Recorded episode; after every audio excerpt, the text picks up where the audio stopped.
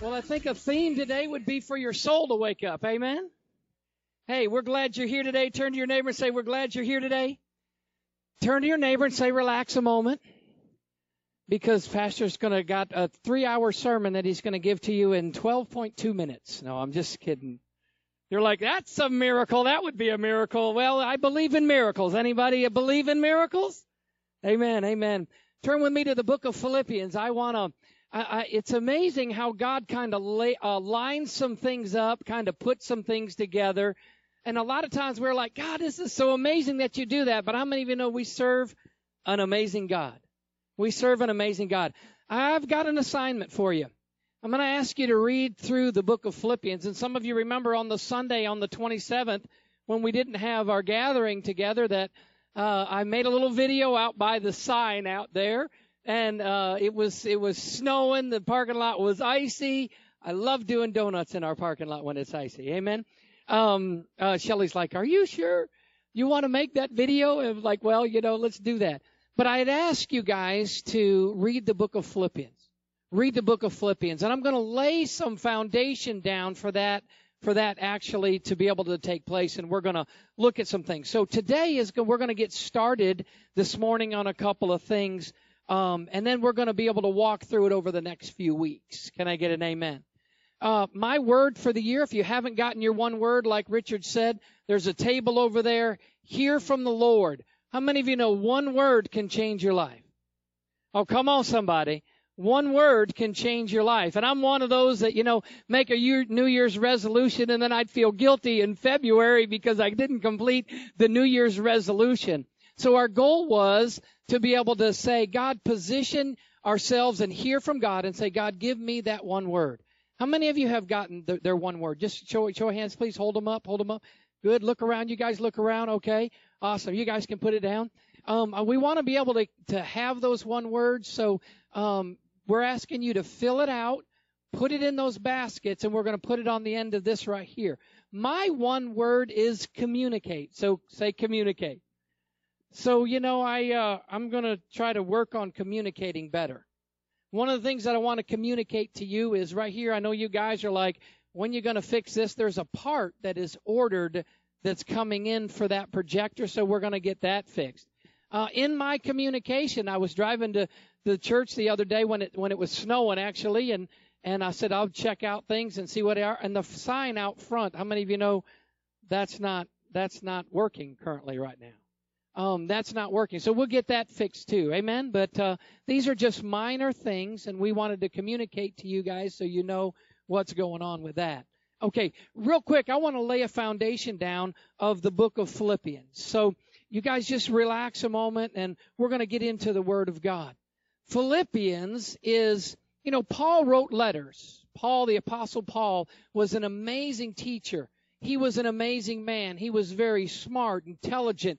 He was the best of the best. He was the, they said the Pharaoh, he called himself the Pharisees of the Pharisees. He was smart. He was intelligent. He was well educated. But how many of you know he had a meeting with Jesus? He had a Damascus Road experience with Jesus. And I am, uh, my prayer for you is that you have a Damascus, Damascus Road experience with Jesus. If you've not had a Damascus Road experience, to have a Damascus Road experience. One to where he changes the way you look at things. One to where he changes the way you see some things. One that where you can take some maybe religious doctrine or things of that nature and say, wait a minute, that, that's different than what Jesus is. I've had some people that says, well, Paul says this, and there are times that Paul said, in my opinion. And then how many of you know that when I always look back at what Jesus said? Because how many of you know Jesus is the purity? He's the purity of the Word. Jesus is the Word. Turn to your neighbor and say, Jesus is the Word. But Paul, God had anointed Paul to be able to, he wrote 13 of the epistles, 13 of the letters in the New Testament. These are, these are letters. They, they use the word epistles. I mean, I don't know how many of you nowadays here, well, I don't know, but I read an epistle from my sister when she sent it through the mail. We don't use that word much here anymore, but it, it literally is a letter. How many of you, just to show of hands, I like little surveys every now and then, how many of you have before before the technology, before the emails, how many of you have ever written a letter to somebody and sent it through the US Postal Service? Anybody? Okay, I'm looking around most everybody. All right, your hands down. How many of you have taken a letter or a personal letter and put it on an email and send it to somebody? Okay? There's there's a lot less of you that have done that. But how many of you know when you write a letter, if I was writing a letter, Shelley and I were in a courtship. Hubba hubba. We were in a courtship for many years. Um, I was a long distance one. Then I moved here. I should say many months because then I moved here, you know, to be a little closer to the courtship. There were times that we, we, we have exchanged information. And I remember her hearing from the Lord what she wanted in a husband. And I heard from the Lord what I wanted in a wife. And how many of you knows those were personal, intimate details? And how many of you know we were able to share them with each other? I mean, I'm getting at this because Paul, when he wrote the book of Philippians, he wrote this book in a way that was different than any of the other books. It was different than any of the way that he had wrote the other letters himself. So you have to remember, when Paul wrote this, it wasn't a theological discussion. You can get into Corinthians, you can see those different things in that, and Romans, you can see some of the theological things. But I want to go over with you three different things as we get into the book of Philippians because uh, that you're going to begin to see. As you read through it, this is going to help you today understand the background behind what Paul was doing and what Paul had written and why he had written what he written to, had written to the church of Philippi, to the Philippian church. So uh, let's let's take a look at a couple things real quick, Bobby, if you want to. The first thing I want to tell you about this letter, say letter. This letter, this was a genuine letter to the church. He wrote this letter to the church. First of all, there had been 11 years that had passed by since Paul had been to Philippi.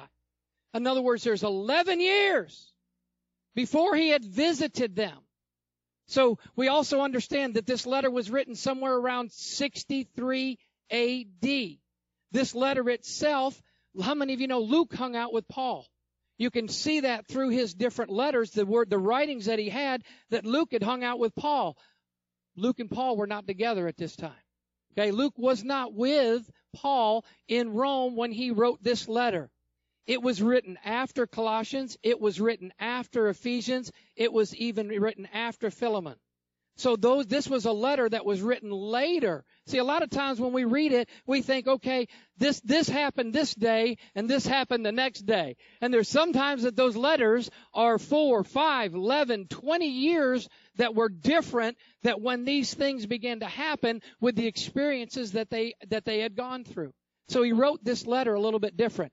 How many of you understand that this letter that he wrote to Philippi was, it was an old Macedonian community? In other words, they were Macedonians there, so it went to them. How many of you understood there were Romans that were there? He went to them. So there were some different things that he did. There were Greek, people that were Greek. So he wanted to be able to write. Wasn't Paul the one that said, I want to be all things to all men? So he would try to do certain things to the Macedonians. He would write it in a way that they would understand it. He would write to the Greeks in a way that they would understand it. He would write to the Romans in a way that he would understand it. So listen, whether you're Greeky or not, you can understand this. Can I get an amen? So I want us to be able to see this because we need to look at it in a couple of, of different ways. Some of you, this is going to shake some of your theological understanding. This praetorium that Paul was in when he wrote it was actually attached to the emperor's home, the emperor's palace. And the emperor at that time, his name was Nero. You can look it up in history. You can Google, those of you that love to Google, Google Nero, and you can begin to see that he was in power at that time. Do you know what Nero's nickname was among Christians? The Beast. They called him the Beast. So he was, he was, understand that he was on house arrest for the first two years from 61 AD to 63 AD. Then he was taken in to the praetorium where he was then being held. And this is where Paul began to write this letter. So let me give you a couple, three things today that's going to be able to help you understand this as you read through this. Number one, the first thing, it was a genuine letter. Say genuine letter. We've seen a lot of other people have written genuine letters. How many of you written a formal letter before? There was not a lot of genuine stuff in it. But a lot of us that have written a letter, a personal letter, there's been some real intimate things in there. And when you begin to look at this letter, when you begin to realize it, that it wasn't a theological letter. It wasn't set up for theological debate. There were no outlines. There were no formal things that you can look back in some of his other writings and begin to see. This letter had a development of his own and it was very personal. It was, you know, just like a real letter would be. There was personal news in this letter, and there was personal ideas and thoughts and feelings in this letter. This letter shows a real outburst between two ladies. Easy ladies. There was two ladies that didn't get along. There was obviously a conflict there. And Paul talks about that conflict and he says, look, get it worked out. But how many of you realize that if you read this letter, in the conflict that it was there, it, what it was is it wasn't going to tear the church apart. And he didn't address it in that way. He addressed it as a loving part of the church in, in Philippi. So it was a genuine letter to personal friends. If we begin to start reading this as a genuine letter to personal friends, you're all of a sudden going to begin to start seeing it that way. And once you see it, you can't unsee it. Can I get an amen?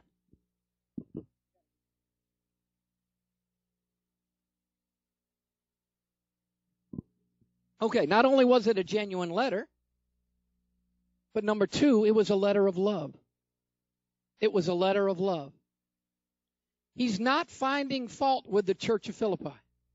You can read through it. Although there was a discussion between the two ladies, there was an interesting dynamic there. But Paul knows that those things can be worked out. How many of you know we can work things out? If you're willing to, and God's wanting you to, there's things that can be worked out. So he didn't never think that because these two ladies had some issues going on, that it was going to not do anything other than bring peace to the church. Amen?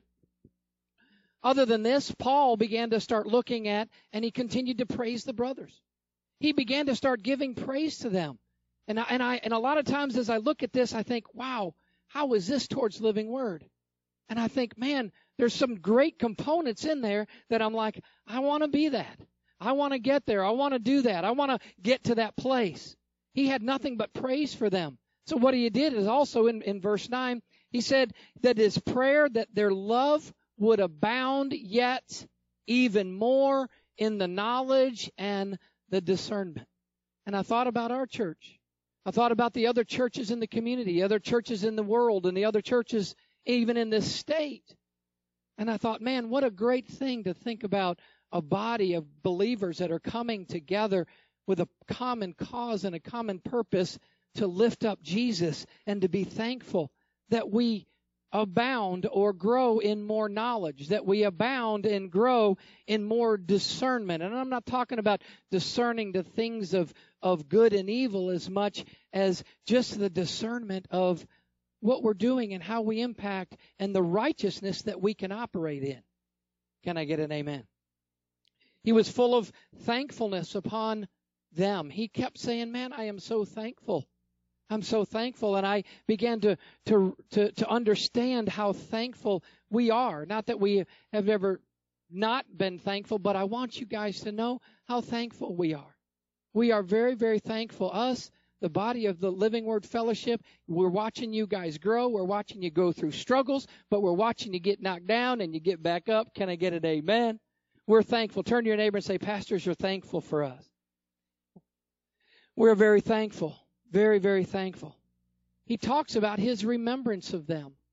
I mean, there's times where I, I could I could show you and have you talk to some other pastors that I'm like, you would not believe what the people here have done not only for this community, for the lives of each other. How the difference that you're making in the lives of each other. The church at Philippi may not have been charismatic like the church in Corinth. Hello? I mean, the, the church in Corinth, you can see them. They were dealing with the spiritual gifts and they were praying, praying, prophesying, and speaking in tongues, and they were doing all those different things. And some of it was out of order, some of it was in order, but that was a charismatic church. But the church in Philippi was not as charismatic as that. But Paul begins to talk about that the church in Corinth was rich in their fruits of the Spirit. Wow. Wow. Rich in their fruitfulness. What are the fruits of the Spirit? Love, joy, peace, patience, kindness, goodness, gentleness, faithfulness, and self-control. Ooh, those are the fruits of the, they were rich in that.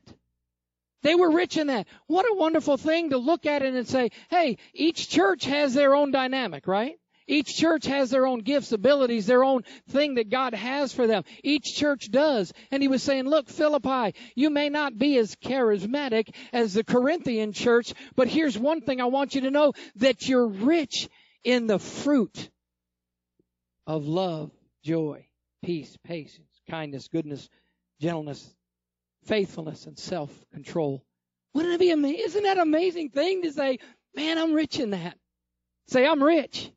Come on, everybody, say I'm rich. Tell somebody like you mean it. I am rich.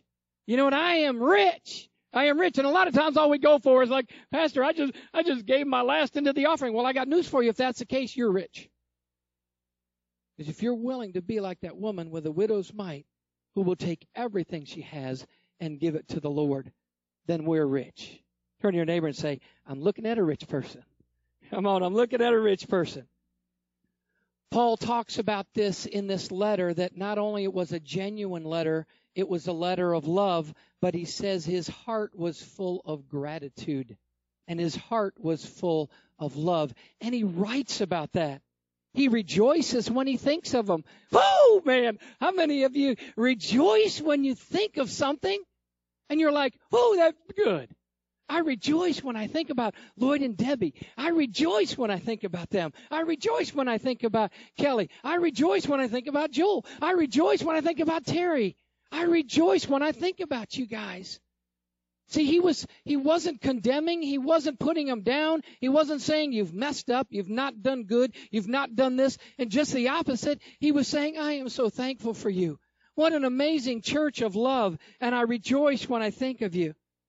They also, he also said that his peace and his hope are triumph over his present difficulties and pain and persecution that he has gone through. How many of you know he went through some stuff?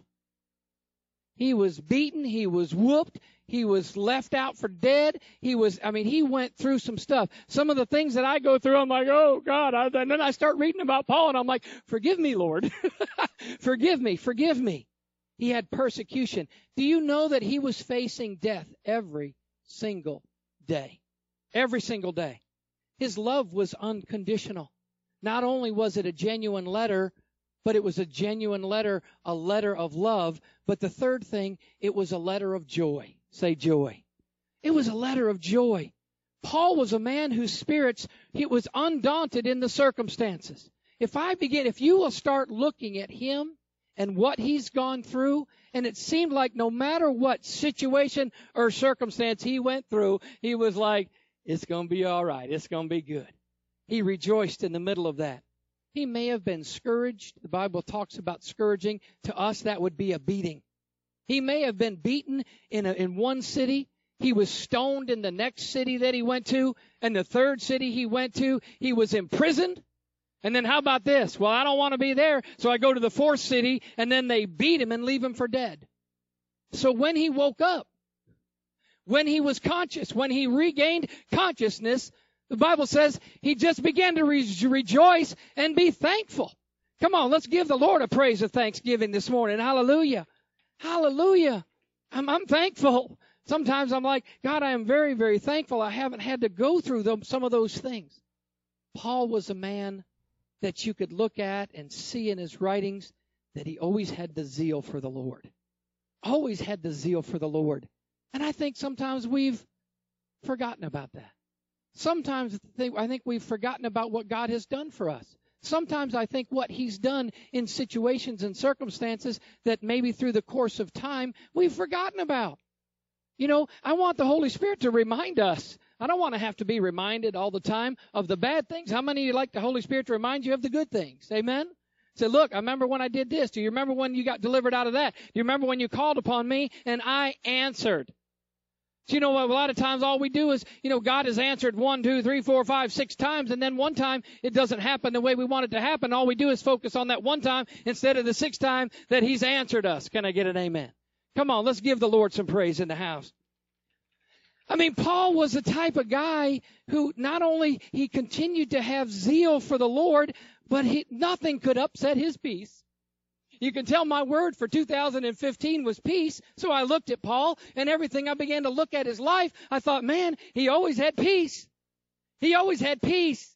He always was able to operate in peace. So if he was operating peace, then what do you think was happening around him? Isn't that contagious? When all of a sudden you're operating in peace, there's the calmness that comes in. Other people start being calm. You know, there would have been one other time when he had been in Philippi and that he had been thrown into the prison, the inner prison. His feet were shackled, his arms and hands were shackled. He was thrown in there, and all we hear about that he was left almost for dead in there, and he and Silas were in there, and about midnight, what happens? All of a sudden they were saying, It is well. It is well with my soul. And it was like, what?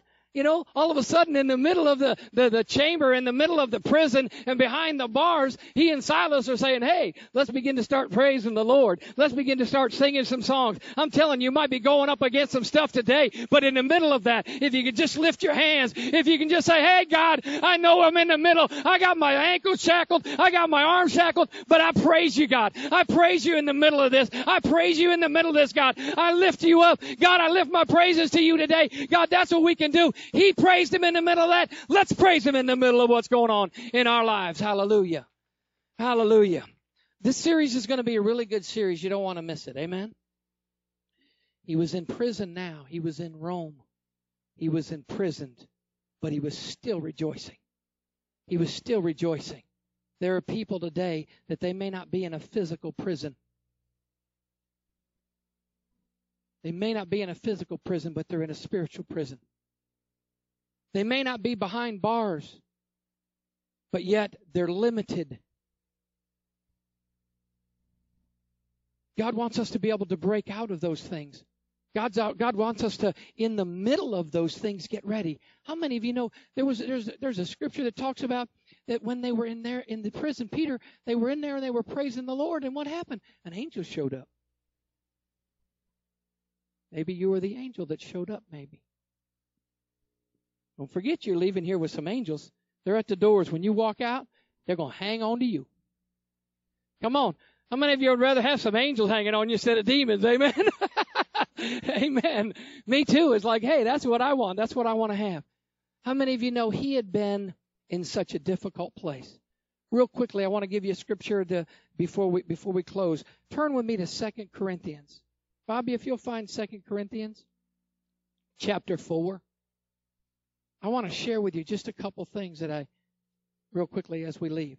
Not only did Paul write this letter to the church of Philippi, it was a genuine letter, it was a letter of love, but it was also a letter of joy.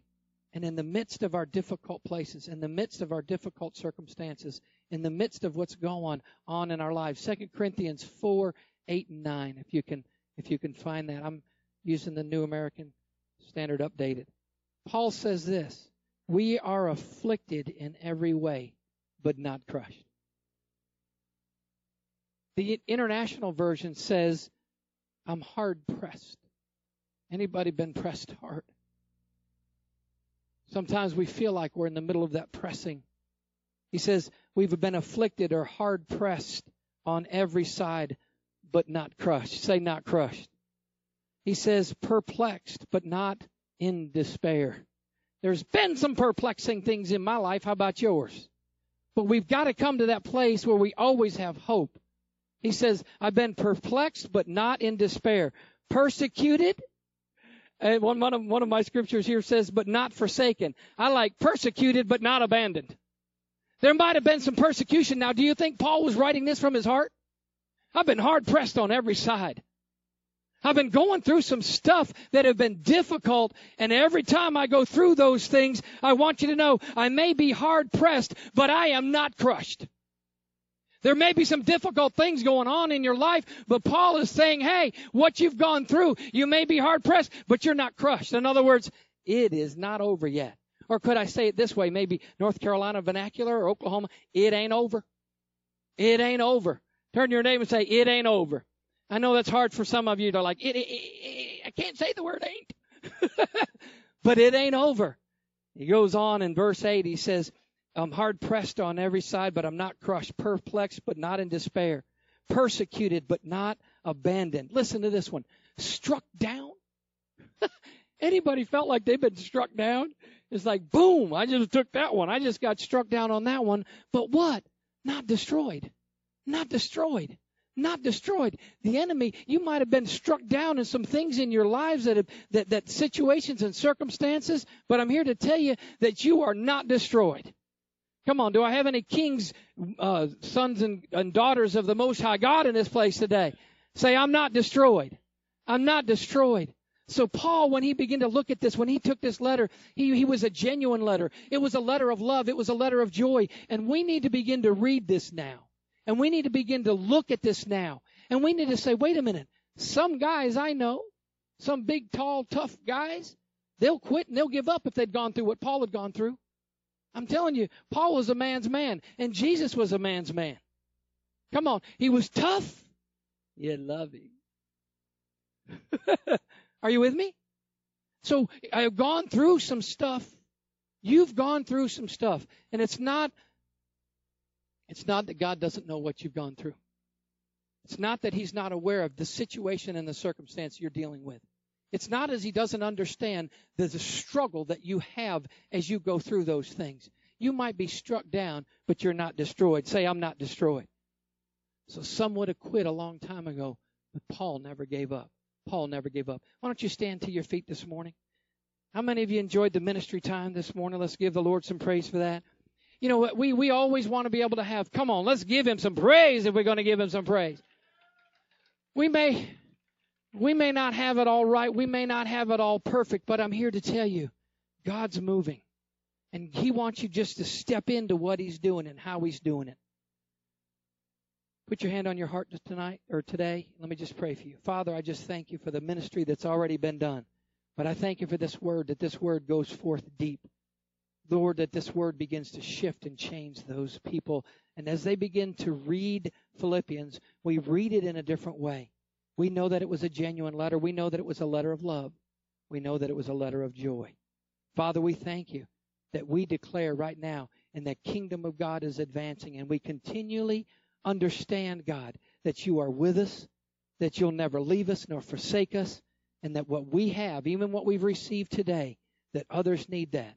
Father, I pray for this family right here to be able to go out this afternoon and this week and to minister and to be your hands and your feet in this community. We bless them today in Jesus' name. And everybody said, Amen. Hey, before the mass exodus today, if you don't know Jesus as your Lord and Savior, come talk to me. If you want to rededicate your life, come talk to me. If you if you need further prayer, come on, we'll pray for you. God bless you. Let's give the Lord some praise.